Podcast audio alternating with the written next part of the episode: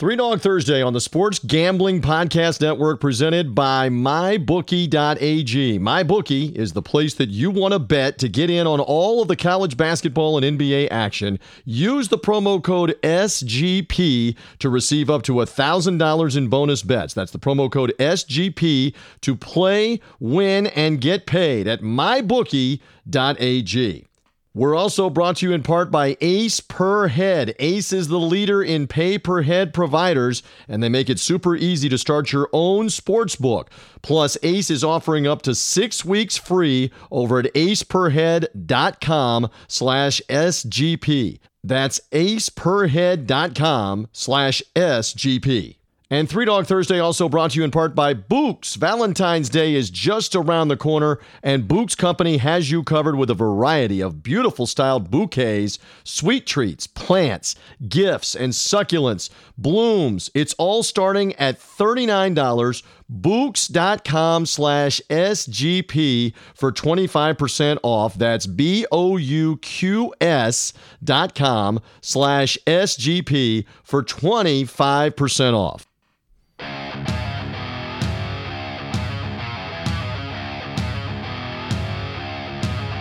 Football fans, it's time to go on the record for this week's matchups in pro and college football with just one catch.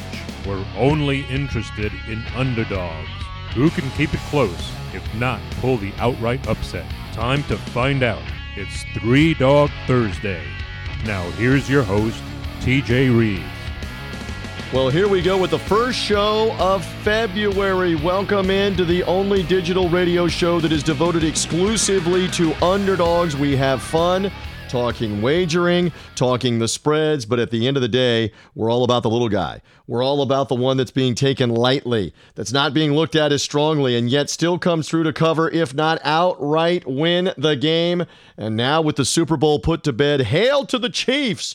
Kansas City victorious over the San Francisco 49ers. We are anxious to put that to bed and talk lots of college basketball from here on out through March through the 2020 Final Four in Atlanta, and we are glad that you are with us. Yes, I am your somewhat capable host, and I have got a litany, I've got a bevy, I've got a slew of guests to help me out here on the program on Three Dog Thursday. Again, as we have ended the NFL season, there will be lots of Super Bowl talk and then lots of college basketball conversation as well with our special guest. Want to say thank you to the Sports Gambling Podcast and Sean Green and Ryan Kramer and their whole crew with the Sports Gambling Podcast network of shows. We are now part of their family on their feed. If you go to sportsgamblingpodcast.com, you'll be seeing and hearing more about this program, about Three Dog Thursday. Maybe you found us there already. Maybe you found us for the first time through the SGP Podcast Network. Thank you for doing so. And Sean Green's going to lead off the show here in a few moments to talk Super Bowl and a little bit of college basketball uh, as well here on the program. So a shout out to those guys as we're now part of the SGP family here on Three Dog Thursday.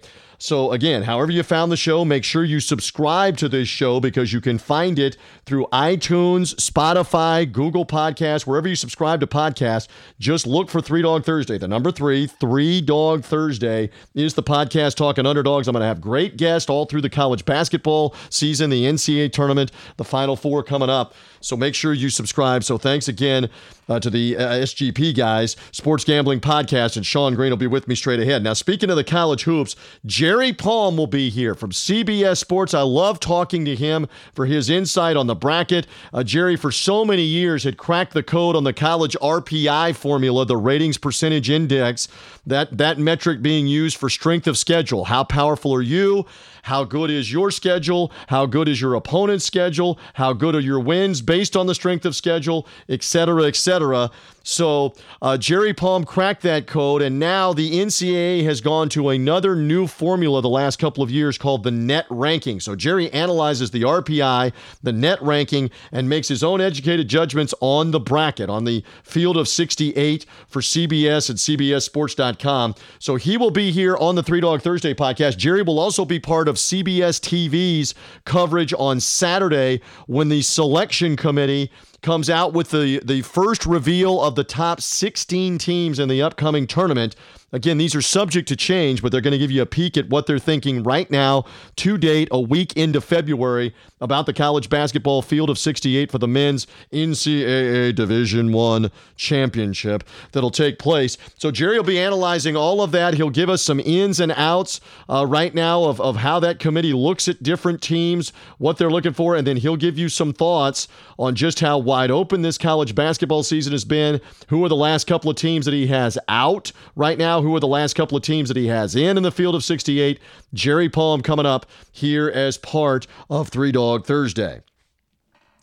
Also, with me coming up, Brian Edwards, MajorWager.com. His thoughts on the Super Bowl. Brian had a lot of different prop bets last week. We had a lot of fun joking with him about crossover sports, uh, whether it was the NBA or the PGA Tour, and the different prop bets. So uh, he will talk Chiefs and their win over the 49ers and Patrick Mahomes' place in history. And then Brian has got some interesting underdog uh, insight and analysis, in particular for Saturday. Depending on when you're hearing this show, uh, you will get some insight on the Saturday underdogs as we head towards the weekend of college hoops. And this will typically be the case when we come your way on Three Dog Thursday, all the way up until championship week and the tournament, uh, where we've got to project who might be an underdog and what we're looking at. And Brian's got a couple of them that are very interesting in the ACC and in the Big Ten for Saturday. So some college basketball talk as well with Brian Edwards. And I also have a friend of mine that will be coming on the program. I have known Joe Lisi, a friend of mine in the Tampa Bay area where I do this show, for going on almost 20 years. And one of the things he does that cracks me up is he still flies out to Vegas regularly, Las Vegas, Sin City, in the desert, to to personally make wagers at sports books while living all the way across the continent in Florida. He enjoys it. He's gone that regularly, that much to go and make wagers and and not just any wagers, uh, a lot of different ones involving bowl games, the Super Bowl. He was in Vegas this past Saturday, uh, prior to Super Bowl 54 in Miami. And Joe ended up hitting an eight game winner take all parlay in college basketball. That'll be part of his story. So I'm going to bring my friend Joe Lisi on to talk about how this parlay came about and how he cashed in big time. It's a fun story, and it, it just shows you there are some that are still old school that want to go out and make those bets in person, forget about an app, forget about an online computer service. They want to be out there in person. Joe is one of those. He was out in Vegas. He'll tell you that story as well as part of Three Dog Thursday. All right, so we got so much to get to here on the program. Let's get to the insight and the analysis on the Super Bowl. Lots of college hoops. Who's really good right now in college hoops? We got to talk about that as we go along as well. It is the only digital radio show that's devoted exclusively to those underdogs. We are rolling here on Three Dog Thursday. Let's get cranking with our guests. Thrilled about this new relationship with Sports Gambling Podcast, the Sports Gambling Podcast Network, as part of Three Dog Thursday. Oh, and looky here, he is back as we have turned our attention uh, away from the NFL, now heading towards college football. I got to find out if he's interested very much in the XFL either uh, or, or not. Sean Green from the Sports Gambling Podcast, he and Ryan Kramer do a great job on that podcast. They've got a fleet of shows of which we are now part of on the Sports Gambling Podcast Network as part of Three Dog Thursday. Happy, happy midweek post Super Bowl as we look ahead to college basketball. How are you feeling off of that Chiefs historic win and cover, oh, by the way, against the 49ers? How are things? Oh man, it was an awesome. Yeah, what are we taping this on a Wednesday, and I still got the Super Bowl hangover. Cashed a tremendous, tremendous amount of tickets, and um, it started off with the first touchdown. Gave out uh, Patrick Mahomes twenty to one on our uh, podcast. That was my uh, my big prop bet that hit.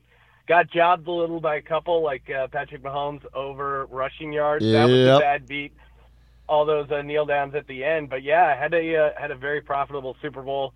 I mean, when you hit a twenty to one prop bet, that'll really carry you from some of the other ones. But uh, yeah, and even came pretty close um, with my score prediction on on the Sports Gambling Podcast.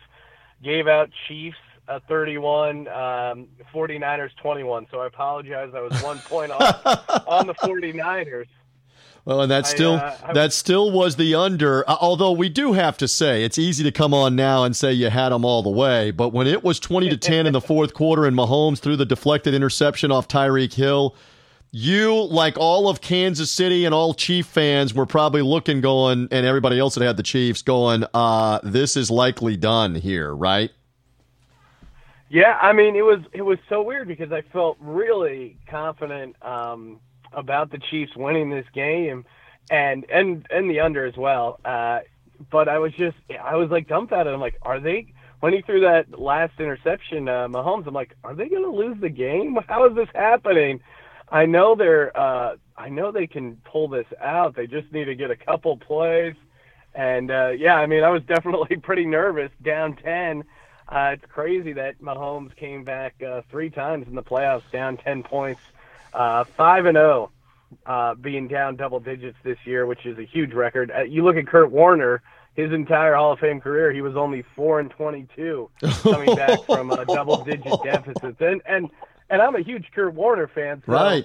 You know, maybe this is uh, maybe we're seeing the new John Elway, but he already got his Super Bowl out of the way, so the future is bright for a young Patrick Mahomes. Oh man, it's it's beyond bright. It's nuclear at this point. You wonder how much money he's going to get. Then again, an argument can be made. I've been on a couple of other shows talking about this, and we might as well bring it up right here. We don't know. I mean, we.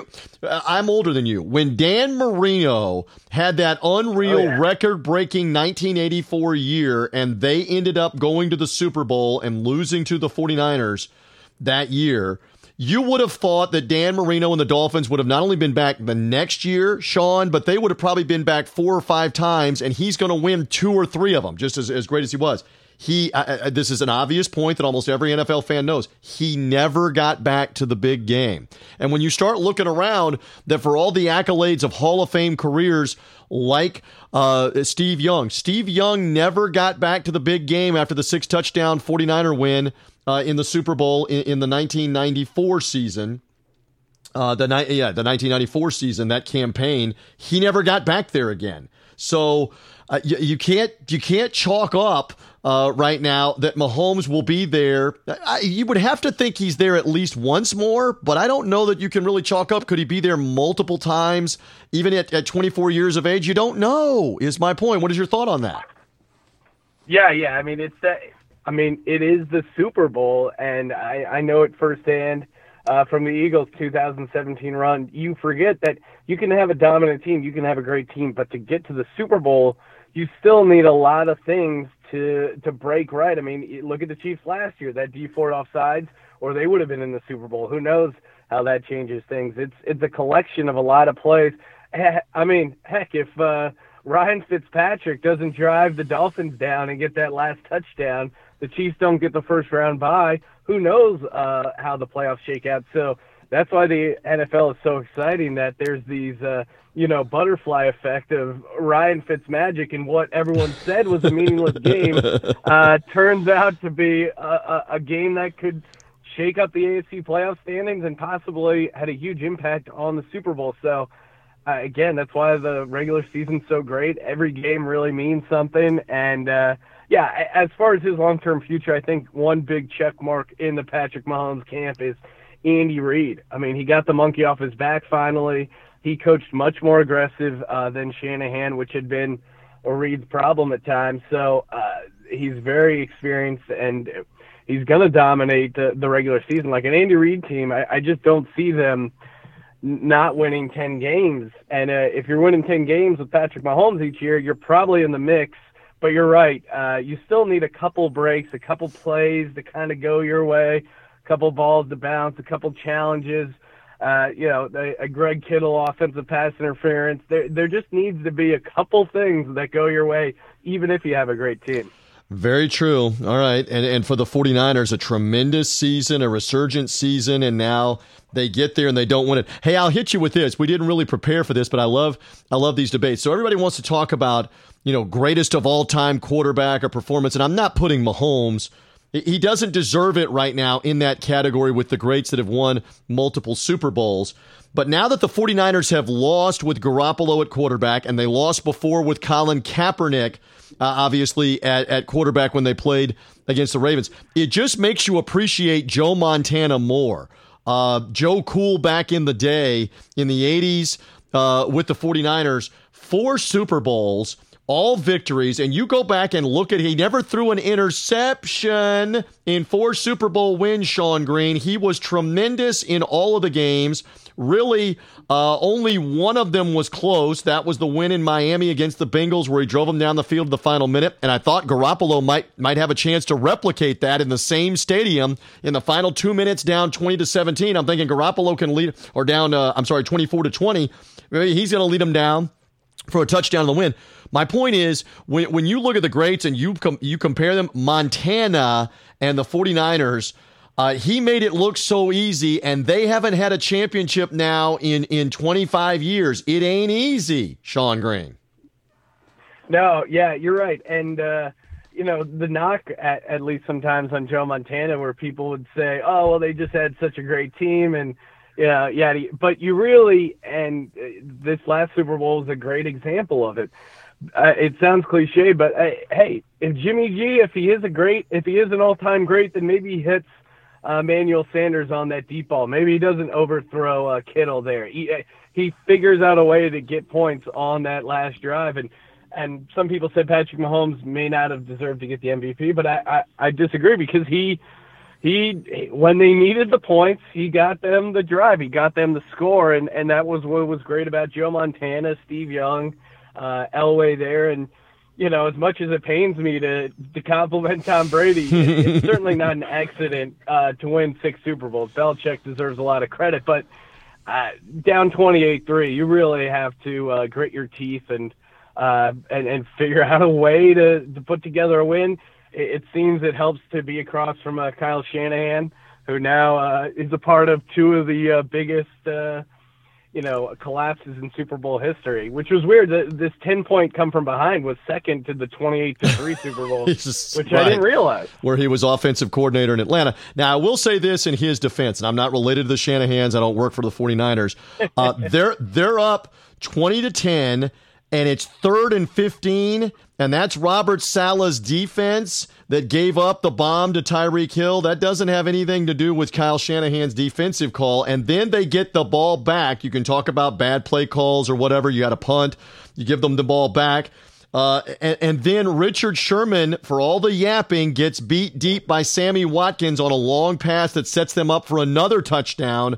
That doesn't have anything to do in that instance, I don't think, with Kyle Shanahan. You got that's on the 49ers defense and their players that had to step up uh, in that instance and didn't do it. So it was both.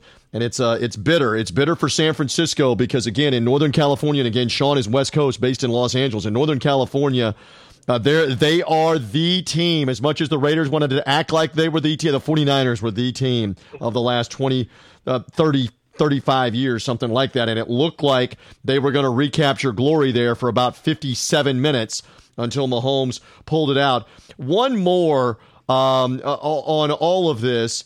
Uh, take take me inside because you guys went over all of your props and all of your bets. How many different things did you have going? How many different ways you and, and Ryan Kramer? How crazy did it get with all of your props and all of your bets that you had going on here on on Super Bowl Fifty Four? Well, yeah, I had. I think um, we actually gave out a list. We decided to do 54 prop bets uh, for Super Bowl 54. So we each we each gave out 27, and then I couldn't help myself. I even threw in a couple extra there late. One uh, I really liked that cash was Jimmy G to throw an interception before a touchdown. I got that at plus 170. That was a nice late ad. But yeah, it's so funny that how you know the game kind of um, the end there, there were a couple rough beats on some of the prop bets because I had Jimmy G under 29 and a half pass attempts. So he was he had 29 attempts, and then there was that fourth down play. They ruled him in the grass instead of, but he kind of got the pass off. They ruled him in the grass, which was great. Okay, it doesn't count as a pass attempt. I'm celebrating, but then the Chiefs get the ball back. Damien Williams scores a touchdown, and I'm I'm kind of happy because I have the Chiefs, but then I'm kind of sad because I know Jimmy G is going to get those pass attempts to go over. So, uh, yeah, that's I mean that's what's fun about the Super Bowl is just the avalanche of prop bets and uh, hit more than I missed at least uh, you know total dollar wise. So Yeah, it was a great Super Bowl. Well, I, I, love too on the rushing yards and the rushing attempts for Mahomes because we were talking on this podcast on Three Dog Thursday last week that kneel downs can be a factor, and they were in the first two playoff games against the Texans and against the Titans. And show enough, as like we as as we say it in the South, Sean Green, show enough, show enough, he not only did a kneel down, but he backed up like three steps and took the kneel down for like a four or five yard loss. You're right. It was it was a killer if you had those props. Yeah, I really. I mean, I got it at over 29 and a half, and he had 44 yards going in. Now, normally if they kneel it down, it's just a one or two right, yard loss. Right, right, was trying to bleed extra clock, so his three kneel downs added up to minus 15 yards. Tough to swallow but, hey, on that. I mean, but it, it, was it's a tough loss. But as a true uh, degenerate gambler, I love the sweat. love that. And the Chiefs obviously celebrating midweek. Over a million people midweek at the parade on Wednesday afternoon in the cold in Kansas City. Uh, there's just something about sports that brings a community, an area together, and, and Chiefs fans really for that state, for that region, that area, they have been suffering for 50 years, 5 0, not unlike the, uh, the Cleveland area that didn't have any championships. Browns, Cavaliers, uh, Indians didn't have any championships for 50 years and got one. Uh, there's been a lot of long suffering area uh, uh, fan bases and and uh, uh, teams and areas, and lo and behold, Kansas City did get one. Uh, we we were around to see it, and and we'll see how good Mahomes is going to be coming up. All right, so we're turning the page on football, or are we? Because I know I, I got a feeling I haven't heard the show this week with you guys, with you and Ryan. But you did you dabble in some XFL and the great unknown of these eight teams that are about to play in the reboot of Vince McMahon, the wrestling promoters XFL Football League? It gets underway this weekend. There's a team here in Tampa, in Tampa Bay, where I am. There's a team with you uh, in LA, the LA Wildcats. Although Sean Green, you're a comedian, I got to get off my one-liners. How in the world is Goldie Hawn not the coach of the LA Wildcats? What is going on in Los Angeles? Okay, so are you XFLing? Are you, you going to do a little XFL, oh, or what's you, the deal? You, you know it. Yeah, we're going to be doing uh, XFL picks. Uh, we're going to be recording that. Uh, this is Three Dog Thursday, so we're recording that episode tonight. So I uh, look for that on the Sports Gambling Podcast feed Friday AM. We're bringing in Colby uh, to help uh, handicap the XFL. Yeah, we had a nice little run uh, with the AF while it was still a league. Right. Pounded the uh, unders because uh, you know much like All right, I'm still football, joking. I'm still early. joking. What's the under over on how many games McMahon's league plays? Because the AAF crapped out at eight games and didn't finish the season. Do we have the under over? It's supposed to be a 10 game schedule for all these teams. Are they going to play all 10 games this time in this spring league of the XFL? Well, they actually, that's funny you say that because they actually do have a prop bet of will the will the league make it to the end of the season or will it fold? What would you take? would you take the under or are they going to play the whole year? What would you take? Uh, I I think I'm taking the over just because. Yeah. You know the A, the AAF actually got decent ratings. Right. It just had some weird financing issue uh, with cash. Correct. So I think I think Vince McMahon doesn't want to be embarrassed. Correct. Uh, so I I figure he's got to let it go at least once. Hey, what what I have heard, and feel free to use this as your show, as I, on your show, as I always like to joke, we all love to go grab everybody else's bits and information. So use this as your own tonight. Impress Kramer uh, when you're taping with him on the Sports Gambling Podcast. Uh, reportedly, reportedly, the XFL is going to lose 250 million plus this year. I don't know how you lose that much money on a startup spring football league where all the salaries are capped, but that's allegedly what he's going to lose. And the word is he's got half a bill, half a billion dollars in reserve so that he can lose another 250 next year and still be alive 2 years into this. That's incredible wow. that he's ready to lose that money. That's how much money he's made off of wrestling, that he's able to lose that kind of money on this football league. Let's see what happens. But feel free to uh, to share that tonight. It looks like they're going to play a full season no matter what. Do they play beyond one season again? That's what happened back in 2001. Do they play beyond one year? When Tommy Maddox and the LA Express won the uh, the XFL first championship back in 2001?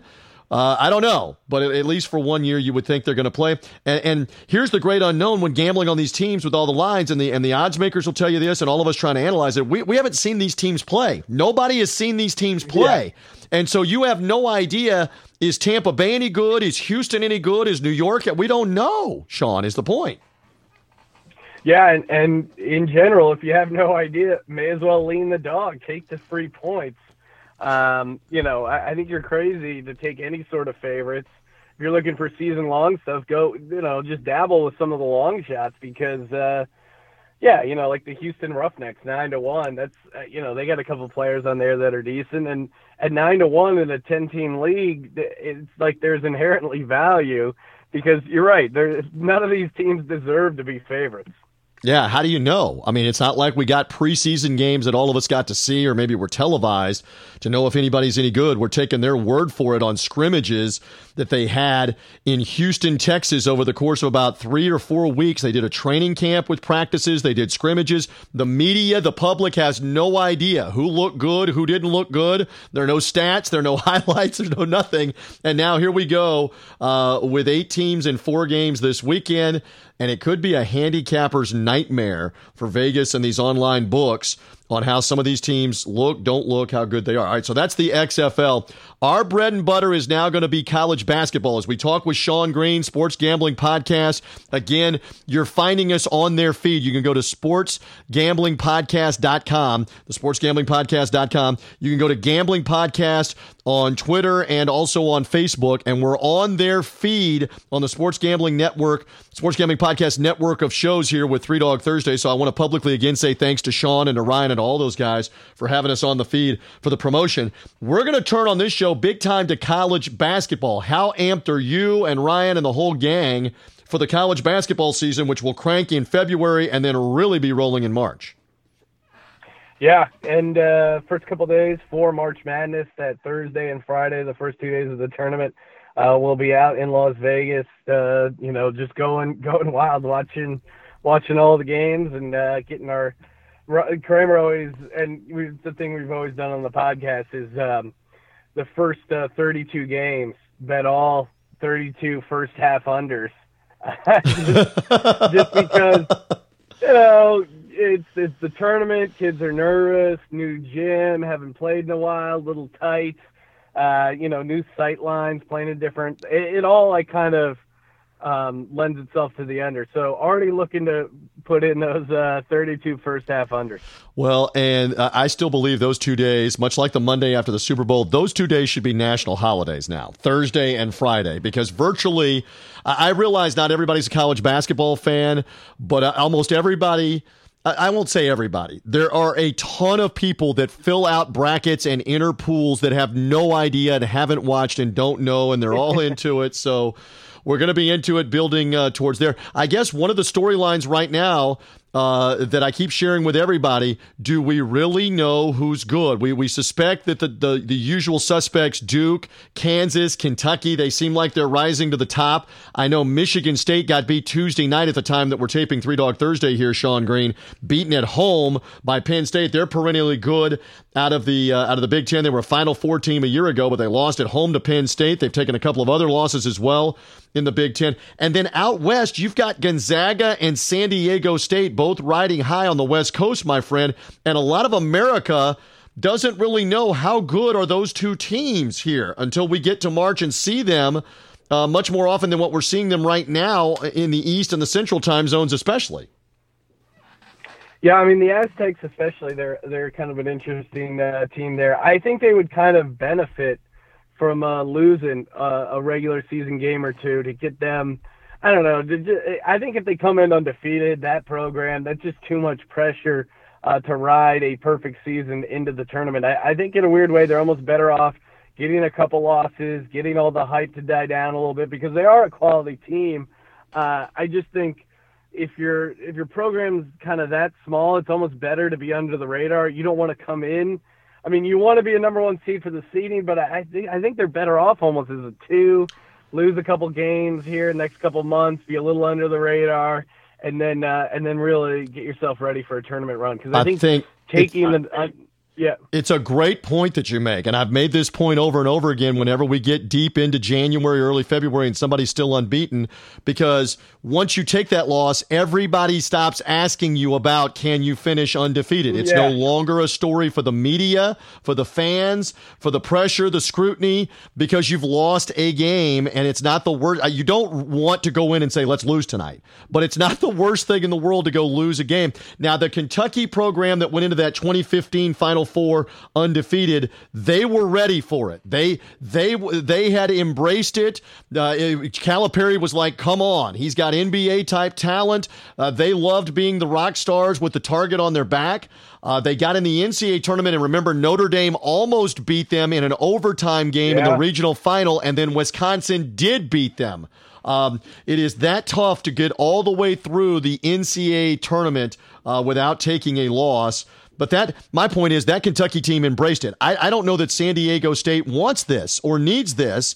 The interesting thing is, you look at the rest of their schedule, they're going to be heavily favored in every game. And like the, the toughest game they may be playing in the last game of the regular season is at Nevada. It is looking very likely they're going to finish whatever it is, 27 or 28 0, headed the Mountain West tournament in Las Vegas. That That is looking likely, if not definite. So we're going to be talking about this for another month, Sean, with the Aztecs. Yeah, yeah. I mean, uh, yeah. Again, uh, you're right. I mean, the Kentucky team they leaned into it, but I think they had Calipari. They have the kind of uh, the the type of players and mindset and, and talent that really, you know, would thrive on that situation. I'm just worried about you know the San Diego State team, you know, in a Sweet 16 matchup where they get down 10 points. Uh, I I think they're better off getting the, getting that loss out of the way. All right, we'll see what happens with that. And Gonzaga is always good. Remember, they were in the Final Four, uh, what, what now, three years ago back um, in Arizona. Uh, Mark Few's done a phenomenal job. Again, for most of the country, we're not up late at night. I'm up, some are up. So the hardcore is paying attention, but most of the sports fans that aren't hardcore basketball fans, they don't know. They don't know right now how good San Diego State or Gonzaga is, and yet those are two of the top teams uh, that are out there. All right, so you guys uh, plug away. You guys are going to be putting the Super Bowl to bed, talking a little XFL, talking a lot of college uh, basketball too, moving forward, right? Yep, yep. All that's uh, coming to the Sports Gambling Podcast, and uh, yeah, and, and good to have a Three Dog Thursday here on the Sports Gambling Podcast Network. Well, and I love the fact that you guys have welcomed me in here on on your network. Again, follow this man at Sean T. Green if you're not already. He's a great follow, humorous guy. Love these guys. Follow them at Gambling Podcast. Uh, for the Sports Gambling Podcast on Twitter, Sports Gambling Podcast on Facebook, SportsGamblingPodcast.com is the website. Am I getting all this right? SportsGamblingPodcast.com on the website. That's got the link for all the podcasts. Uh, in addition to uh, Ryan and uh, Sean's podcast, Colby Dant does a great job with the college experience. That's their college basketball podcast. We're on there with Three Dog Thursday, but you've also got hosts that are talking uh, like Premier League soccer and MMA and different things that are going on, right, with the with the podcast network as well.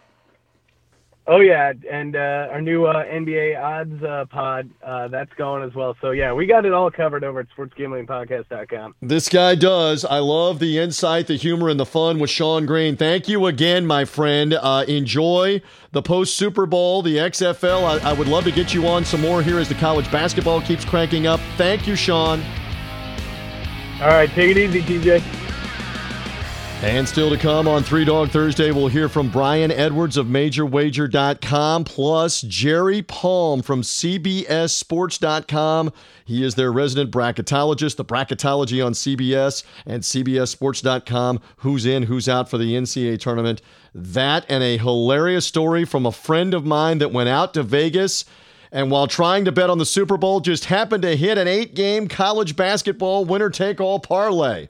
All of that is coming up on Three Dog Thursday. We remind you that we are brought to you in part by MyBookie.ag. The Super Bowl may be done, but every game is a big game over at MyBookie.ag. They've got it all from the NBA to college basketball, Premier League soccer, you name it, and they've got the fastest payouts, the best promotions, and helpful 24 7 customer service. You can pool your bets together for a bigger payout as well with MyBookie.ag. They've got more lines, better better odds per player than any sports book around.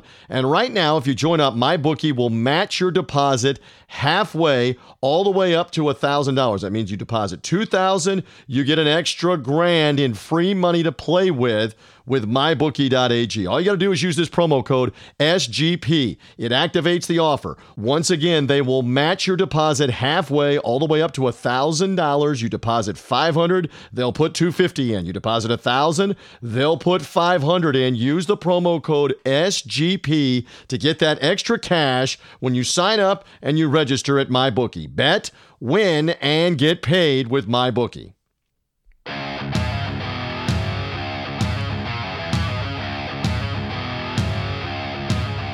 Dogs are barking. Who will get it done this week? Three Dog Thursday now continues. Here again is TJ Reeves. It is his time. I always know we're getting close to March and the bracket reveals whenever I get a chance to talk with Jerry Palm of CBSSports.com and also CBS Sports HQ online, CBS TV. He will be on uh, the main network on CBS Sports this weekend. Uh, when the selection committee reveals the first 16 teams, the top four seeds uh, right now in each bracket theoretically uh, coming this weekend. He is Jerry Palm, who I have a long, long relationship with. Every time that I welcome you in a new season, I say the same thing. Thank you for taking my text message. Thank you for being willing to come on uh, and talk this stuff. I enjoy doing it with you. Yeah, well, I enjoy doing it with you too. I'm always happy to come on. Thanks, uh, thanks for having me again, TJ. Yeah. All right. So this is getting good now. Now we get to the final five, six weeks really of the season and championship week, etc. Building to selection Sunday. Just as an overall. Uh, this has been a crazy season with with a lot of upsets, and there's a lot of uncertainty right now in early February, I think, about who's really good. Where do you stand on that? Do you think there are some teams that have separated themselves that are really good? And if so, who might several of them be? well, I don't know. I don't really know that there is a lot of separation. Uh, it, you know, we had a completely chaotic November and December in particular. And I think we've had a record number of teams uh, hold the number one spot in the AP poll already this season, but the last few weeks have been pretty stable. My number one seeds haven't changed since Baylor beat Kansas. So that's what two and a half weeks ago, I think now.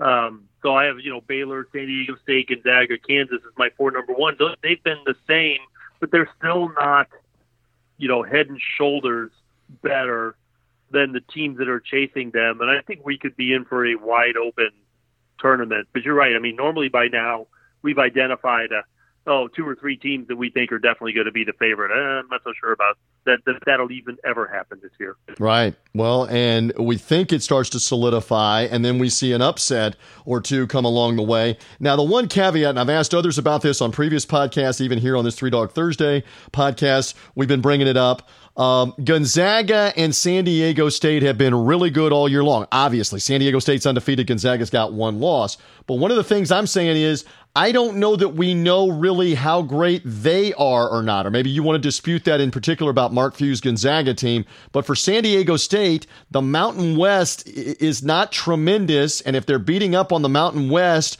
for 16, 18, 20 games, I don't know that we know how great they are. What's your thought, Jerry Palm? Well, they beat Creighton. That's a top 25 team, and they beat them on a neutral floor. They beat Iowa, a top 25 team, on a neutral floor outside the league. So it's not like they're completely untested. But no, they don't have great wins. They don't have the really high quality win. They haven't beaten top 10 teams, you know, either one of them. Uh, Gonzaga's beaten Oregon, who's a top 16 type of team. Uh, Arizona, who may eventually be one of those teams. Their only loss came to the healthy version of Michigan. Uh, Michigan hasn't quite been the same since Livers went out uh, with a groin injury. Gosh, it's like oh, December 21st, I want to say. He's only played 20 minutes since, so um, it's hard to judge. You know that Michigan. You look at Michigan now and think, well, Gonzaga lost to those guys. Well, not really. they lost to a better version of those guys. Um, but still, you know, those are two outstanding teams. Gonzaga and San Diego State are every bit good enough to win a national championship this year. We will continue with Jerry Palm of CBSSports.com and the Bracketology Talk in just a moment. Reminder the Three Dog Thursday brought to you in part by Play Pick 6 and the Play Pick 6 mobile app. Go to the Google Play Store, go to the Apple Store, and download the app to find out what you know about picking those games in college basketball, but also the NBA and the NHL. A lot of these prediction games, you can't cross over sports, but with Play Pick 6, you can. It's absolutely free, free, free to play at Play Pick 6. Go download the app. It'll take you less than two minutes to sign up. You've got a sports restaurant gift card awaiting you if you pick all six games correct in one day. Again, you can just keep it exclusively to college basketball if you want, or the NBA or the NHL, but you can cross over sports in the same day. This is fantastic for Saturdays, by the way, when there's such a slew of games in college hoops. Usually the NBA and the NHL playing a full slate as well. Again, go to the Apple Store, the Google Play Store, find the Play Pick 6 app and download that app. Take a couple of minutes to sign up. It's free to play. And again, if you're playing on a Saturday, for example, and you get knocked out earlier in the day with one of your six teams losing, you can go right back and pick six more as long as you've got games that are still available to be played in college hoops. Right now, the NBA, the NHL, play them on Play Pick 6. Go to playpick6.com to find out more on the website, playpick6.com. But download the app in the Google Play Store, in the Apple Store. You sign up in a couple of minutes, you play the games, you pick the games, you show what you can know, and then you win a sports restaurant gift card for getting six correct. It is play pick six. Interesting. Now, that's a bold statement from Jerry Palm of CBS Sports that a team like San Diego State could get it done. I think a lot more people would accept Gonzaga because they've just been a perennial NCAA tournament team that does damage, got to a Final Four a few years ago. We'll see for, uh, for Mark Few's team. Uh, all right, so I mentioned uh, that one of the reasons we love having you on is when you start analyzing and breaking down the bracket. For the audience here, repeat this because you've said it before, but there's new audience that hears you all the time on all different interviews. Take me through how you evaluate who's a four seed, who's a six seed, who's an eight, because that fascinates me. Who's an eight or a nine? How do you go through it for CBSSports.com? Well, I start at the top. Um, you know, you, you start trying to identify the best teams you're looking at. A team's tournament resume, although you have to keep in mind it's a, it's a subjective process guided by objective data. That data used to be based on the RPI. Now, for the second season, it's based on the net, um, which is the NCAA evaluation tool. The biggest difference being that the net has an uncapped margin of victory component, and the RPI never had a margin of victory component at all. So um, it's a little bit different, but it's used the same. Uh, it does not make decisions. It, so if you're if you're arguing your case based on net rankings or KenPom or whatever, you got nothing. Because while those rankings are on the team sheet, nobody makes decisions based on team ranking. It's based on the quality of the teams you played. Uh, how did you do against those teams? Where did you play them? Um, you know who you beat, who beat you, and it's uh, highly detailed uh, thoroughly researched thing, which is why it takes a committee of 10, you know, five days to meet to do it. Uh, if they were just going by rankings, you wouldn't need a committee. So it's, um, but they uh, divide teams or they divide your games into four quadrants, quadrant one being the toughest games, quadrant four being the easiest. And obviously how you perform against better competition is important. And, uh, and that's really, you know, what you do is I'll compare, you know, two, three, four teams and, uh, pick out which one I think the committee would like the best because that's what I'm trying to do is predict what they would do. Uh, my own biases aren't really helpful, and uh, um, and and you know try and go through one through 68, find them all. Got to make sure you get the automatic qualifiers in there, and um, and that's it's a long process. Oh, there's no but, doubt. Uh, there's no doubt about that. Uh, do, do you usually, and you've done this now for several years, have some fluctuation where a team right now in early February might be a four seed hypothetically, but they might lose two or three games and suddenly you've got them at an eight or a nine. Or likewise, if they were an eight or a nine, they could move up maybe as high as I don't know six or five. Do you do you see that on a, at least an occasional basis, or pretty much sure. by the time we get to around now, you're around where you're going to be, depending? What what about it? Yeah, I would say that the the swings are bigger than that with five and a half weeks to go. The, you see teams that are not on the bracket end up in the top half of the bracket. You see teams that are in the top half of the bracket play their way out, and something like that happens pretty much every year uh, from this point on. Uh, there'll be a team that right now that we're not thinking about uh, that's going to make a run and, and find themselves in the middle of the bracket by the time it's all said and done. Yeah. Uh, identifying that team probably could be a team like Providence, could be a team like Purdue. You're not really thinking about or Minnesota right now, but you know that are capable of making that kind of a run and just haven't been able to put it together yet. Uh, but it's uh, yeah, that kind of thing happens every year, and with this much time to go, you're not talking about three seed line kind of swings. You're talking about we don't even know who you are, and all of a sudden you're an eight. I like that. And the team that came to mind when you were saying that, as we talk with Jerry Palm of CBS Sports here on the Three Dog Thursday podcast, CBSSports.com's bracketologist. He's got bracketology hanging out there. Uh, the UConn team of 2011 came to mind, where by all accounts and analysis, they were a, a marginal at large team at best with Kemba Walker. They won five games. You know this very famously in five days, incredibly, in the old loaded Big East. And then went ahead and won six more and won the whole thing, uh, cutting down yeah. the nets in Houston. That's a classic example of a team that probably wasn't uh, it wasn't not only not a 12 and 11 or 10 wasn't there and yet they ended up being number 1 that's the point yeah yeah, that's the extreme example of it. That Connecticut team ended up being a seven seed, and you're right; they were very squarely on the bubble entering their conference tournament. And had they lost that first game, they may not have made it. So, but they win five in a row. They end up a seven seed and just keep the roll going and win a national championship. One of the most remarkable late season runs uh, perhaps ever. Yeah, it's it's incredible how they put it together uh, that year, and it's rare that something like that happens. But teams have played well. Let's say in the final week the final 10 days, gotten themselves in, and then bam, bam, bam, do damage in the NCAA tournament as well. So always fun to watch and to keep up with. All right, so you mentioned the selection committee is going to do a reveal. And they've been doing this now for a few years where they give you an idea of what they are thinking. Just generally speaking, do you like that? I mean, it's good for conversation. I get it. That's why they're doing it. But do you is that is that a good thing? Do you like it? Is it fine? What about it, Jerry? Yeah, I actually the primary reason they do it is for education, but yeah, it's also good for conversation. Uh, it gives them a chance to kind of explain their process to college basketball fans, and you get it right from the horse's mouth, right from the committee chairman, and you get to see actual results of uh, the committee. Uh, they do this every year. They did this every year before they ever went on TV to reveal their top 16 as part of just their pre bracketing meeting process. They would go through a mock up, pick 16 teams, just, you know, so the new people on the committee would get, you know, get used to their computer systems and all of that. Um, so in four years ago, they decided this will be the fourth show uh, to reveal their top 16. They put them in brackets so they can explain how bracketing works. Um, and I think it's, yeah, I think it's been really helpful. I, I, I wouldn't like it if they did it every week the way the, the football people do but the football people are only ranking 25 teams.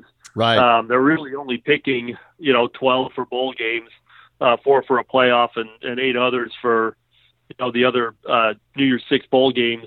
Uh, this committee deals with 68 teams. They could not possibly go through this process every week. It would be way too cumbersome. So, uh, but they do do it once uh, for their own edification, and now they're sharing that knowledge with college basketball fans. I think it's good.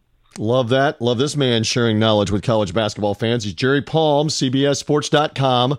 Love his uh, love his insight for a few more minutes here on the Three Dog Thursday podcast. Again, Bernard Muir is the uh, chair uh, the chairman of the selection committee from Stanford, uh, who will be doing most of the talking. He's the spokesperson about uh, how they come up with uh, with whatever. All right, I always love you doing this. Yeah, go ahead. Uh, actually, it was Bernard last year. The new chairman this year is Kevin White, the athletic director at Duke. Thank you. I always love having you for the correction. So, yes, Kevin White in for Bernard Muir, who rotated off the committee. I'm a year behind. That's why I got to have Jerry Palm here to straighten me out.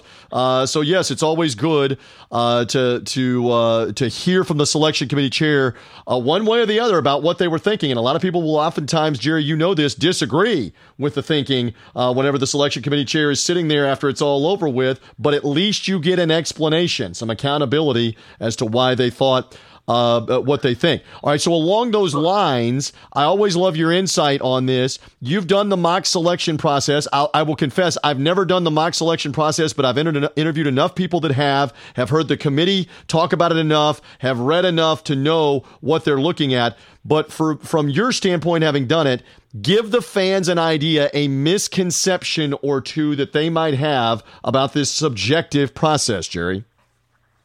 Okay, well, the first one is um, we already talked one, about one before when you know like your team ranking is is decisive when it's not. Uh, the probably the biggest one is how you do in your conference. They could not possibly care less about how you do in your conference. It's not even on the team sheet. They have no discussion about conference records or conference standings whatsoever. Uh, you're judged on your entire season, start to finish conference games are no more important than any other games. Uh, really, the only conference result that matters is if you win your conference tournament and you get an automatic bid. That they care about. Otherwise, they don't care.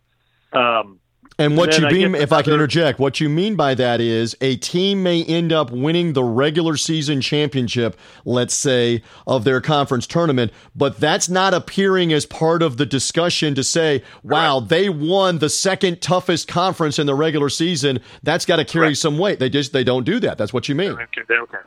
They don't care. And more to the point, if you look at conference standings, you might see, say, the fifth place team in a league get seeded – uh, ahead of the third place team in the league because they're judged on their entire season, not the conference season. And conference schedules, yep. with a few exceptions, are really unbalanced and don't really inform much anyway conference results, which is why they don't care.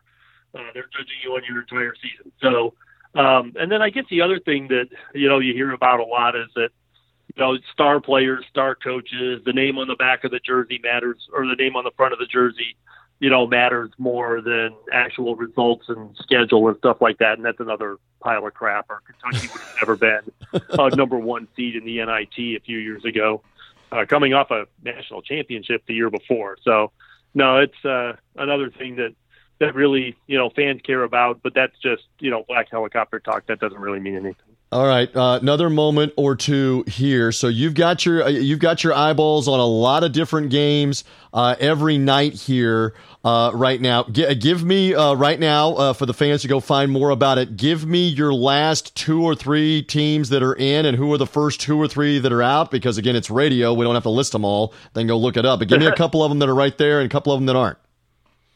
Yeah, there's a couple that are um, actually in action tonight. Memphis uh, which in Florida, each of which started the year in the preseason polls in the top 15. Those two teams are among uh, the last four in in my current bracket. Uh, and then, um, you know, a couple of teams that are out, Virginia and Texas Tech. Mm. You may remember those mm. two. I think I uh, do. last time you heard those names, they were playing for the national championship back in April. Two of they are now among my first four out. Although Texas Tech picked up a pretty good win this week and might be in the bracket when I change it Friday. And I, I, find it hard to believe that uh, Virginia, in particular, won't be in when it's all said and done. But again, for what Jerry's doing, he's talking about right now, today. If you were having to scope the 68 teams, he would not have them in. And you know, I bleed Memphis Tiger blue uh, but they uh, eyeball test again. Forget about the metrics, especially without Jeffries. Uh, they've already lost Wiseman, who's not going to play for them the rest of the season, who, who, had been suspended. Now DJ Jeffries hurt. They don't look like a tournament team. Now their resume may improve a little bit with some wins, and that may help them. But right now, and I'm saying this about my alma mater, they don't look like a tournament team. We will. Uh, they are we will trending see. the wrong way for sure. I mean, they had a week where they lost to Tulsa by uh, 40. Yes, which I didn't even yeah, think remind, was possible. Yes. Uh, well, then, well, uh, how about SMU did we ever? big lead at home. Yeah, that, they did. Uh, they did, and yep. I don't mean to. I don't mean to interrupt, but I don't. Th- I think it's unprecedented because when last they were looking, it had been since 1980, and I don't think it's ever happened that an unranked team beat a ranked team by 40 points as Tulsa did to Memphis. And you don't you don't base it on one game, but that that game is an eyesore on a Memphis yeah. resume.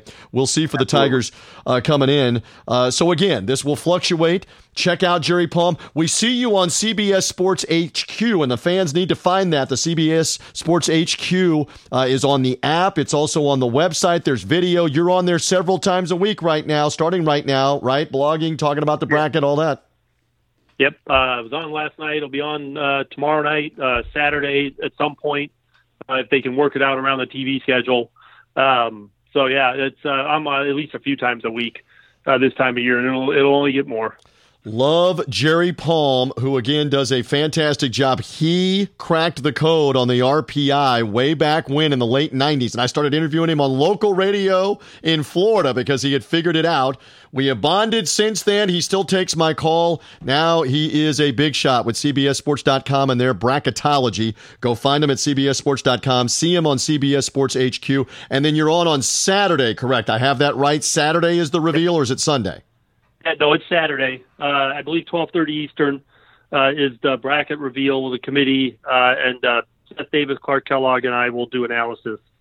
Interesting. and, we'll and again, it's important. It's not all 68 at the moment. It's only the top 16 because you're right. They would drive themselves crazy the if they're trying to. giving you 16, but but I'm giving you 68. We'll have a full bracket. Ah, like that. He'll add on. He'll add on to that. Again, Jerry Palm does a great job, and I always love uh, his insight. Read him on CBSSports.com. You can follow him uh, as well on social media. Uh, what JP Palm, correct? For uh, yeah, JP Palm CBS on Twitter. JP Palm CBS on Twitter. He's a great follow, especially when he starts fighting with the Twitter fans and the Twitter trolls about uh, all this stuff. It's highly entertaining. I love talking with you. I, I, if you'll let me bother you, I may bother you once more in, in around Selection Sunday, but for sure we'll see you down the road around the tournament in the Final Four. Jerry Palm, thank you for hanging out here right, on Three Dog Thursday, my friend. Yep, take care. Uh, glad to be on. Coming up straight ahead, Brian Edwards, MajorWager.com, talking not only Super Bowl, but some college basketball and even a little UFC in a little bit. Hey, have you ever thought of starting your own sports book, but you don't know how? Well, Ace Per Head is here to help you do just that. They'll provide you with an all inclusive professional betting site with all the lines updated to the second and wagers graded immediately. Plus, there's top notch customer support 24 7 and some of the sharpest lines in the industry. Plus, Ace Per Head offers live betting and amazing mobile experience. Get started today, and Ace is offering up to six weeks for free if you go to aceperhead.com slash SGP. That's aceperhead.com slash SGP. And Three Dog Thursday is brought to you in part by Bouqs.com. Okay, guys, Valentine's Day is coming up. And just because that significant other, the girlfriend, the wife, hopefully not the wife and the girlfriend, whoever it is, mom, your sister, your aunt, they want something special for Valentine's Day. It's not just for lovers, it's about sharing love with everyone. So show how to be gentle around Valentine's Day. Let mom know how much you love her, or make that first move on somebody you've been crushing on. Not everybody wants roses, so you've got a variety at Bouqs.com from the Bouqs Company. They are going to take care of you. They're going to hook you up, guys. And they've got a great Valentine's deal going on right now. Bouqs is spelled B O U Q S.com. And right now, you can get anything from treats to plants to gifts to blooms, uh, beautifully styled bouquets, whatever you want at Bouqs.com. And a special offer going on right now when you use our code SGP. Go to Bouqs.com slash SGP for that promo code. So again, uh, take advantage of B-O-U-Q-S.com, Bouqs.com. Again, for Valentine's Day, that's the name to remember, Bouqs.com slash SGP for this special offer. Without further delay, I always love getting to talk to this man either off the air on the phone or in person about what he's up to. I met Joe Lisi probably close to 20 years ago, right at 19, 20 years ago. And he literally, this says something about him and it says something about me. He literally bid at an auction to come watch me do a radio show. I, I, I take that as a compliment, but at the same time, Joe Lisi, I've always taken it as how little of a life did you have that you wanted to come watch me do a radio? But then again, it's very complimentary. So we met.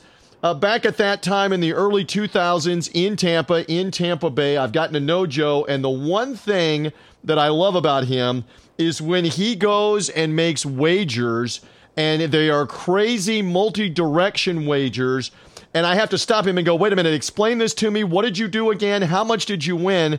And so, welcome to the program. How are you uh, post Super Bowl? And I know we're going to talk some college basketball parlays. Are you rolling in the green right now at the time that we're talking after the Super Bowl and after this past weekend?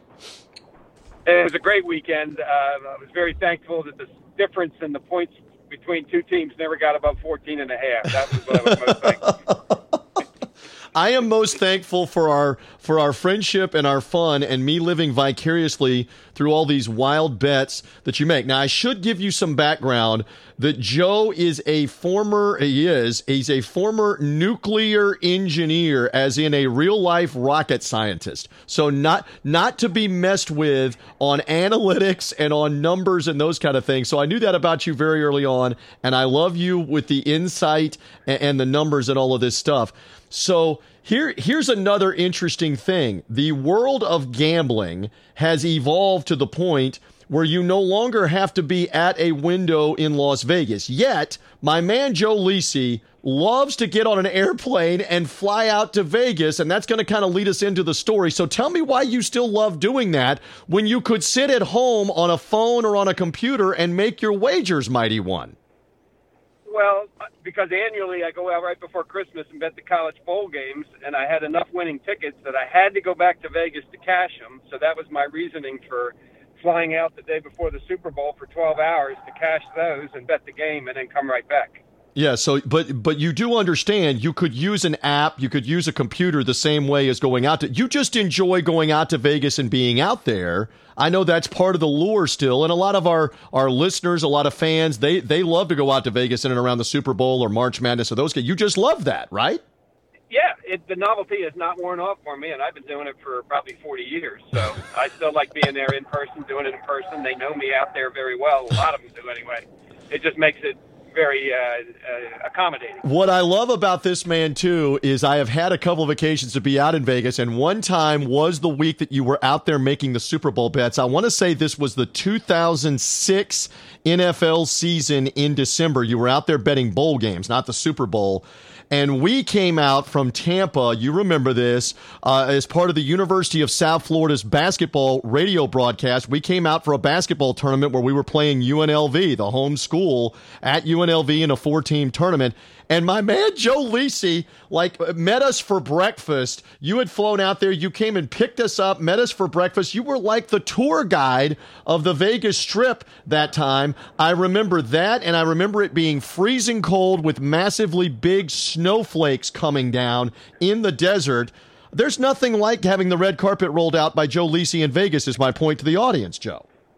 Well, everything just worked out perfectly. It was like the planets aligned and things came together for us. The weather we couldn't do anything about, but that did not stop us from having a good time. yeah, we certainly did. So I love being around this man when you go uh, to make these different wagers, these different parlays. So when I first met you, and this is this is how we bring it back to the Three Dog Thursday podcast, you had done a mega teaser uh, for NFL and college games, and it was the 2001 season, I believe, because the end result was the Miami Hurricanes were in the final game in the Rose Bowl with Nebraska. Take me back to what you remember about what you did and what you were betting, because you came very close to hitting uh, like an all timer. But go go ahead. That's how we met and began to discuss this stuff. Game mega teaser, where you have to get every game right. Now, mega teaser, you're moving the spread by eight or nine points. I hit the first 14 games and then had to sweat out Miami and Nebraska. And that was a combination, right, of bowl games. And that weekend, you would bet several like NFL games in person the weekend you were out there. And now you're sitting back like an expectant father waiting for the baby, right? On the 13th, the 14th, right. and the 15th game. One and a half weeks from pro games around Christmas right through all the bowl games. And it culminated with Miami and Nebraska for all the marbles. Yeah, and in that instance, uh, Miami, Miami, I guess, had the big lead in that game, and Nebraska came back like in the fourth quarter to cost you. I know I'm bringing up a bad memory here. I think you you came you came within like one garbage touchdown score by Nebraska of hitting 15 out of 15, right that year. Right, and that was on the heels of I don't remember which year it was the one year I hit the first 14 and had the Florida Nebraska game when Nebraska just blew them right off the field. And Right. It was I didn't have to sweat that one out at all. But you have since then you have hit this mega teaser a couple of times, have you not? You've you've hit the 15 teams, Joe Lisi? Over the past 20 years, TJ, I believe I've hit the mega teaser 15 games three times on three different occasions. And give us an idea. What do you put on that for 15 teams moving the line like that? And what do you win I'm for one of those? I'm putting up a $200 bet and I'm getting 15 grand back. All right, for Three Dog Thursday listeners, you need to pay attention to what this man uh, is doing. I mean, you're, you're gonna you're gonna suddenly have friends that you never knew you had if we keep publicizing you. If they keep looking for you, you should know Joe is not really on the grid. You can't find his number. He's not on social media. So I'm fortunate enough to be friends with him. All right, so this is how the interview today that we're talking right now came about for Three Dog Thursday purposes. You called me and started talking to me about going out to Vegas, and I said, "Hey, I've got the podcast. We're previewing the Super Bowl, so you flew out to Vegas for last weekend."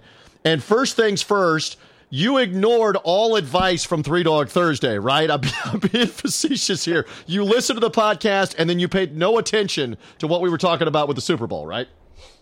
Truth be told, I made notes while I listened to the podcast and of those games when I was out in Vegas last Saturday. All right. So you were you were looking it over. What did you end up what did you end up doing with the Super Bowl? It was margin of victory. Did you end up having anything else? What did you end up having for Chiefs the- and uh, 49ers? Yes, at at the Westgate, there were two main bets I made. One was that the margin of difference at any time during the game would stay under 14 and a half, and that happened. The other one was would there be a lead change for plus 240, meaning you bet 100, you get 340 back. That was the other big bet I made. There would be a lead change in the fourth quarter. All right, and so there obviously was when the Chiefs uh, uh, made the big comeback there with Mahomes and won the game. So it's interesting on those two bets. So anyway, Joe started telling me this story, and then you started telling me about a parlay. And again, we don't we don't talk specifically about a lot of these things, but parlays can be multiple teams, three teams, five teams, whatever. You start talking to me about a college basketball parlay that you did, and I said, wait. Wait, stop, Joe Lisi. You got to tell me this on the podcast with the story that you're telling me. All right, so take me through what you did. You flew into Vegas, you made your Super Bowl bets, and what else were you betting for college basketball? Go ahead. I was I was betting college basketball. Now I was only be there for 12 hours, and that day, flying right back that night on a red eye to Florida. So I had to look at college basketball and won a few dollars with what I, with my winnings. So I had to concentrate on mainly games that hadn't started, meaning East Coast games that were starting, say, eight o'clock or later, which was going to limit me to a lot of teams on the West Coast. So I found eight games I liked betting a money line parlay, meaning no point spreads involved, just pick the winner. And I found eight games to my liking to bet an eight game, $200 money line parlay. All right, so this again didn't have anything to do with covering, just win the game. So things began to progress, and you hit a couple of these right. So take me through the story of go- of going uh, to the airport, et cetera, et cetera. What about it? So I'm at the airport. I'm at McCarran at Vegas, and I had seen that Florida beat Vanderbilt, and there were a couple other relatively not so late late games that uh, Montana, uh, Northern Colorado that I was hitting. The game six was right, and then I had to watch BYU and St. Mary's while I was in the airport with BYU down, I think by three with a minute to go. And and BYU ends up coming from behind. What they scored the last five points of the game there in Provo to beat a good St. Mary's team, and at that point that made you seven for seven, correct? Right, that's seven for seven, and now we got a Hawaii was going to tip off, and that tip off would occur after my plane left, so I was going to fly across the country in the darkness, literally not knowing how University of Hawaii basketball is going. And as it turns out, Hawaii is losing to Cal State Northridge, unbeknownst to you, Joe Lisi. And you're flying, you don't know this result. Did you not have internet on the plane? Did you not have a, a way to see the crawl or anything on the, on the cross country middle of the night flight? You had no idea what, what might or might not happen with your eighth game. I was completely in the dark. I had no idea what was going on. Didn't find out until 4:30 in the morning Sunday morning.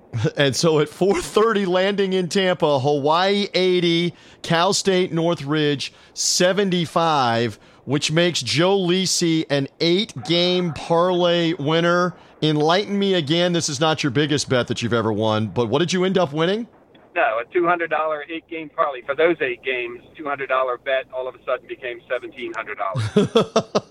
this is why he is my man. I love talking with Joe Lisi, and he's accommodating me. He's driving as we speak. So you're you got uh, you you hit these eight wins. Uh, Florida Gators. Cal State Irvine Anteaters, Montana Grizzlies. Let's see if I get all the nicknames right. BYU Cougars, San Diego State Aztecs, uh, Northern Colorado may stick me. I think that's the Panthers. I'm not sure. Pacific is definitely the Tigers, and Hawaii is the Rainbow Warriors. You hit all eight of these, so now you have a winning ticket and you have a reason to go back to Vegas, correct? In, in two weeks, I'm heading back for uh, yeah Saturday the 22nd to uh, parlay my winnings. Hopefully. Head back to the window. There's nothing. Is there anything like that feeling to go back to the window with a winning ticket or two or seven, like you do at these different sports books? You'll be good. I'll be good. I'll be just fine. I love it. All right, so uh, one more fun one here because again, uh, it, it, will you do this again? Will you look at another eight teamer when you're out there? How often do you do these multi team ones, or was this just a case where hey, you were a little bored, put the eight together, and it, it all was, came together? Well, I had been betting three team par. So I thought, okay, why not get out of town? Why not see how many games I like late? And I just happened to arrive at eight with no rhyme or reason. bet them only because I was playing with house money. I love it. He's always playing with house money. Again, Joe Lisi, uh, I'm proud to say a friend of mine. There will be others that will hear this, I'm sure, down the road. Again, I keep I keep him kind of closeted here and shielded. His his advice is not for sale, uh, but I, I love hearing these different stories. A documented eight eight game parlay ticket from uh, from Joe for last weekend, and it was at the Westgate. Is that correct? Where you ended up making That's the wager? I actually made the bet at Mirage after I got done making the prop bets at Westgate. All right, so you like the sports book at the Mirage better for the for the money line odds. I love that. Listen, I enjoy these stories. I enjoy getting together with you. Congratulations on the uh, on the predictions. Uh, and I, I, guess I got to come to you for some help and some advice on who's going to win games outright after you hit eight for eight on a Saturday night in college basketball. Joe Lisi, it was a treat to interview you on the Three Dog Thursday podcast. Congrats. Have fun cashing the tickets. Thanks, TJ. It's your dumb luck. Trust me. He is back. We're ready to talk all things Super Bowl, some college hoops, and he's even saying to me off the air, UFC, UFC, I got an underdog. Uh, I love talking with Brian Edwards, BrianEdwardsSports.com and MajorWager.com, as well as occasionally contributing on Vegas Insider. A lot of different places, but focus in on MajorWager.com for everything that's going down. Always good to be with you. As we've been talking during this podcast, the Chiefs have gotten it done. Give me a little postscript. Give me a little thought or two on the game. And did you cash a couple of tickets, my friend? Welcome.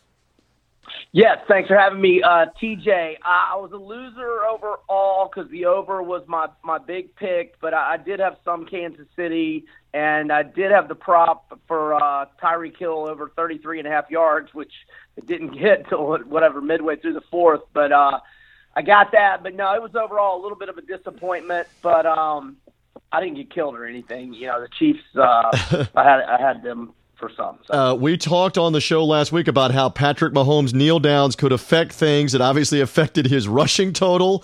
It affected his number of carries. We even had the fun prop where Justin Thomas, the PGA Tour golfer, had a great Sunday at the Waste Management Open in Phoenix where he made seven birdies. But with those kneel downs, Mahomes went by him on on that cross sport prop bet. So you just you got to watch till the very end.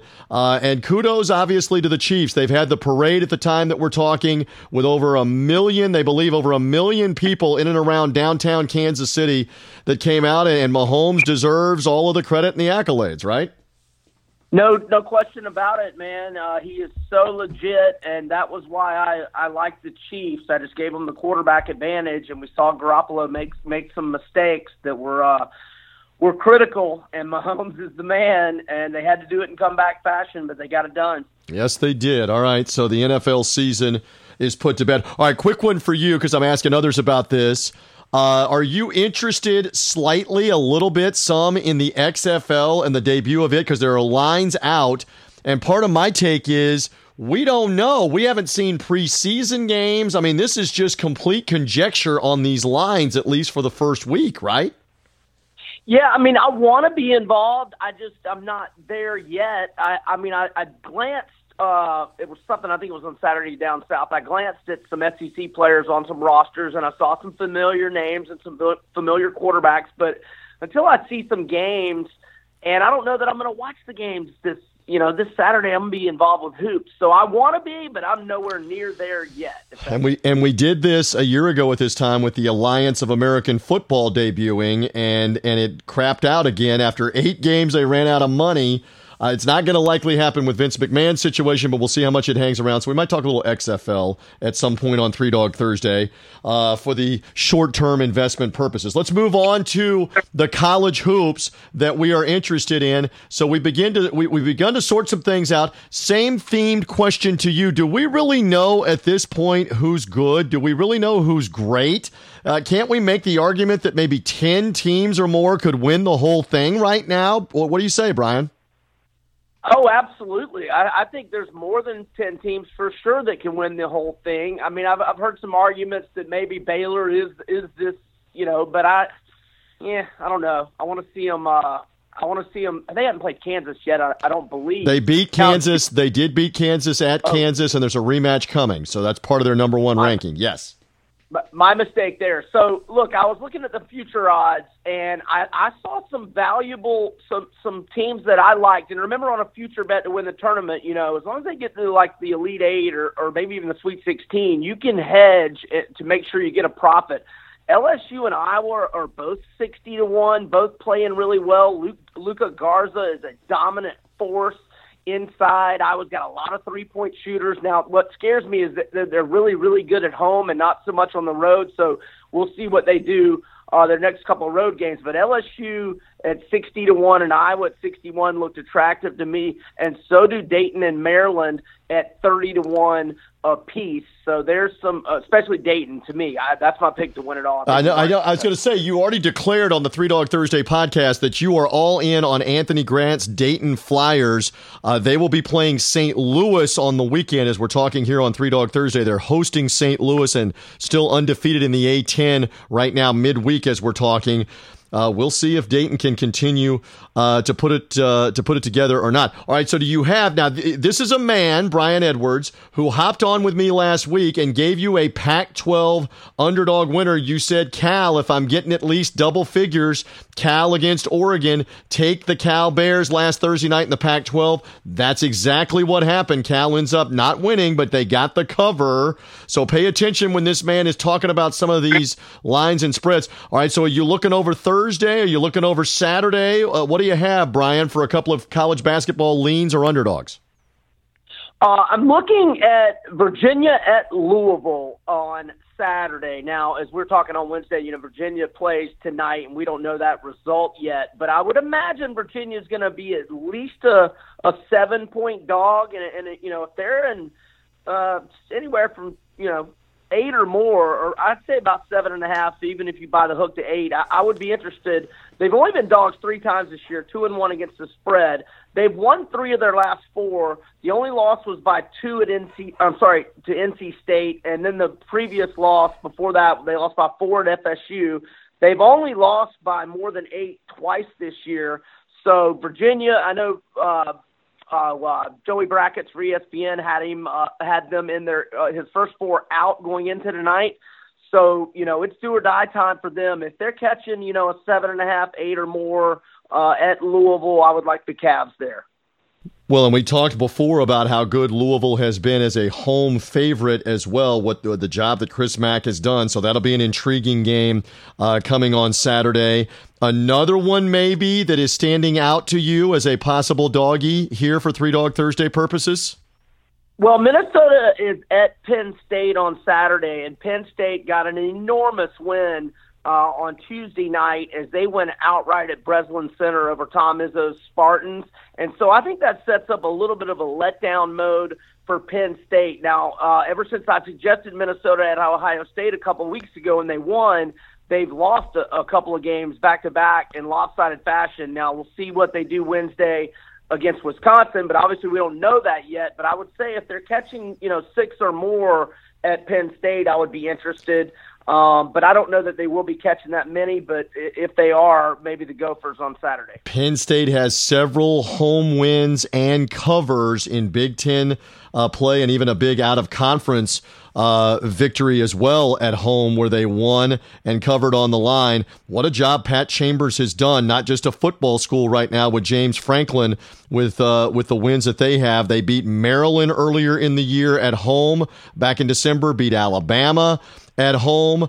Um, beat Indiana decisively at home. Now they get Minnesota on Saturday. Keep an eye on that one. Uh, the big one that most everybody will be pointing to Saturday for Three Dog Thursday purposes North Carolina at Duke, the renewal of that hated rivalry.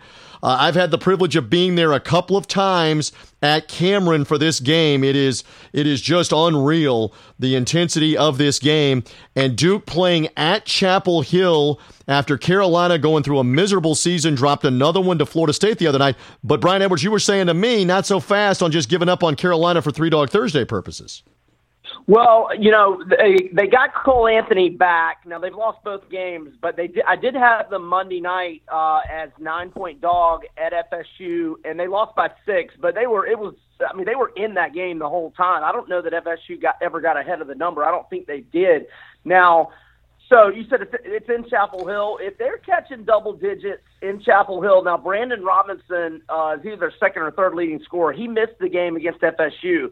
If he's back and they're catching double digits at home, I, I could be interested in North Carolina there. You know, rivalry game. Never know. Throw out the records, all all that lingo. Well, we'll see what happens uh, with some of those uh, some of those different matchups. The one that I'm also taking a look at in the West Coast Conference, Gonzaga St. Mary's will be later on Saturday night uh, for that matchup. And Gonzaga had trouble with San Francisco on the road last week. Mark Few's team, clearly one of the best teams in college basketball. This is the first of the two meetings. They're playing at St. Mary's uh, in Northern California. On Saturday night, they play the final game of the regular season at Gonzaga three weeks later on Leap Day on February 29th and St. Mary's always seems to play them tough.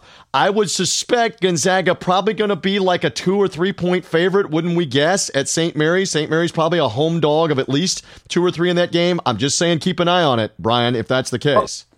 Well, let's also keep an eye on Killian Tillie, one of their best uh, players who uh, is out with an injury, and uh, it was reported he was out. I think I want to say last Thursday or Friday and I think the prognosis was like a week or two. So I guess he would probably be questionable, um, or maybe he's out. I, am not sure, but right. entry to keep an eye on for Gonzaga. All right, so Gonzaga in that one as well. All right, so a lot of college hoops that we'll be talking about uh, from here on out, heading to the month of March and all of the different matchups. Love Brian uh, Edwards and uh, and his uh, insight. All right, so UFC, you got a UFC underdog for the UFC fans, and you write about this on MajorWager.com. Give me more, real quick. Yeah, well, so I don't have a dog, but I have just short favorite. It's not much of a chalk. A, a minus 125 price for Derrick the Black Beast Lewis to beat Ilir Latifi by knockout. Uh, Ilir Latifi has lost back-to-back fights in the light heavyweight division, and he's moving up to heavyweight. And Derrick Lewis has lost a lot of weight. He's gotten a nutritionist, and he's been bitching about how he hadn't been eating cheeseburgers and French fries anymore, and that's always a good thing. And I think we'll see another good effort. We've seen him once since he got the nutritionist, and he looked great, and he got a W.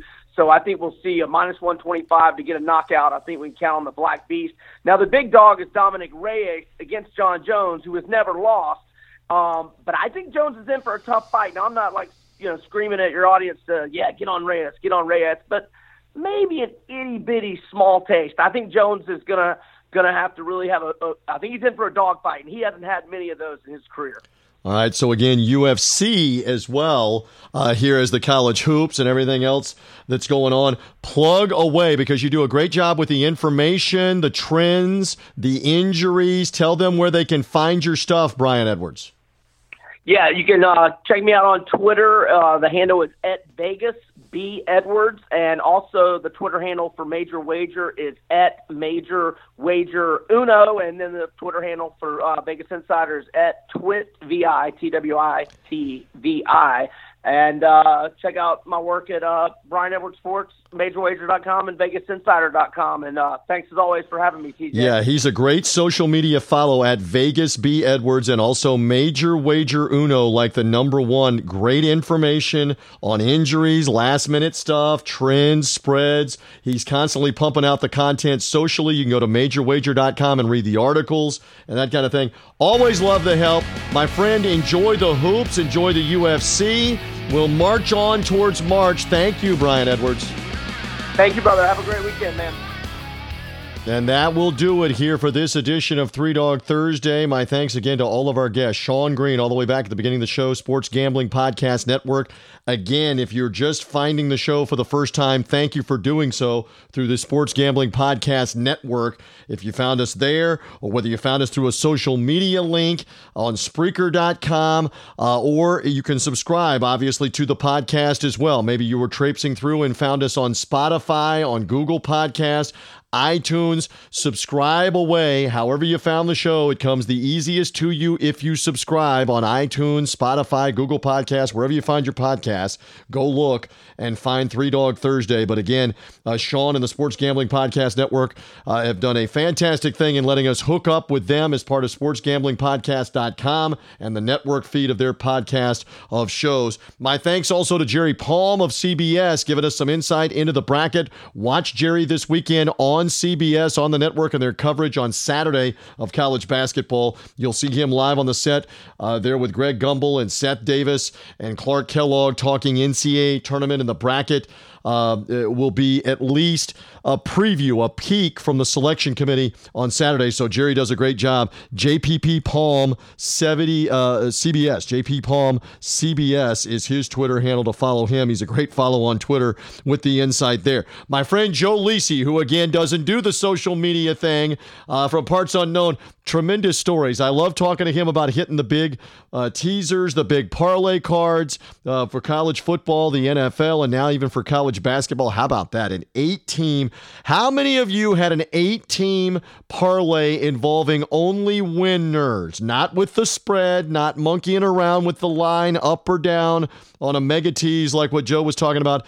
He picked eight outright winners on a parlay card late last Saturday night in Vegas at a Vegas sports book, not just sitting at home on the couch, farting around on an app or on the computer. He was out in a sports book and knocked this out in person prior to Super Bowl 54. So I love Joe Lisi and his stories. I thank him for being a guest here on the podcast. And Brian Edwards, majorwager.com. Follow him again at Vegas B Edwards for the insight. Brian and I were going over a couple of Saturday underdogs. Again, I was saying be careful about St. Mary's. Again, we don't know at the time that we're publicizing the show here. We believe St. Mary's going to be something like a two or three point underdog, at least to Gonzaga, maybe more. They might win that game Saturday night. Uh, for three dog Thursday purposes. I'll take the Gaels of St. Mary's. I'm kind I'm kind of going both west. I'm going West Coast as well on Thursday night, depending on when you're hearing us, and you may already know this result. But I, I really like USC uh, at Arizona on Thursday night in Pac 12 play. USC's won five of their last seven games. I know they took a bad loss to Colorado at home, but I think they may have something and may surprise an Arizona team that's won four of its last five. Yes. Uh, they were very impressive in the two uh, road victories against the Washington teams, uh, the Huskies and Wazoo. But I, I think that USC, with the 10 or 11 points, depending on where the line is on Thursday night, may be able to hang with Arizona. So I'll go with a couple of West Coast uh, underdogs for Three Dog Thursday purposes and see what they can do. And again, we're marching towards March here on this program. Can't wait for all the college hoops of championship week and the NCAA tournament. Tons of guests, handicappers, and insight on Three Dog Thursday as we roll along. That's going to do it for this uh, this edition, this first February edition, 2020 of Three Dog Thursday. I'm merely TJ Reeves. Thank you for being with me. Again, subscribe away to the podcast wherever you find podcasts. It comes automatically to you. We're back next week with the only digital radio show that's devoted exclusively to underdogs. It is Three Dog Thursday. Bye.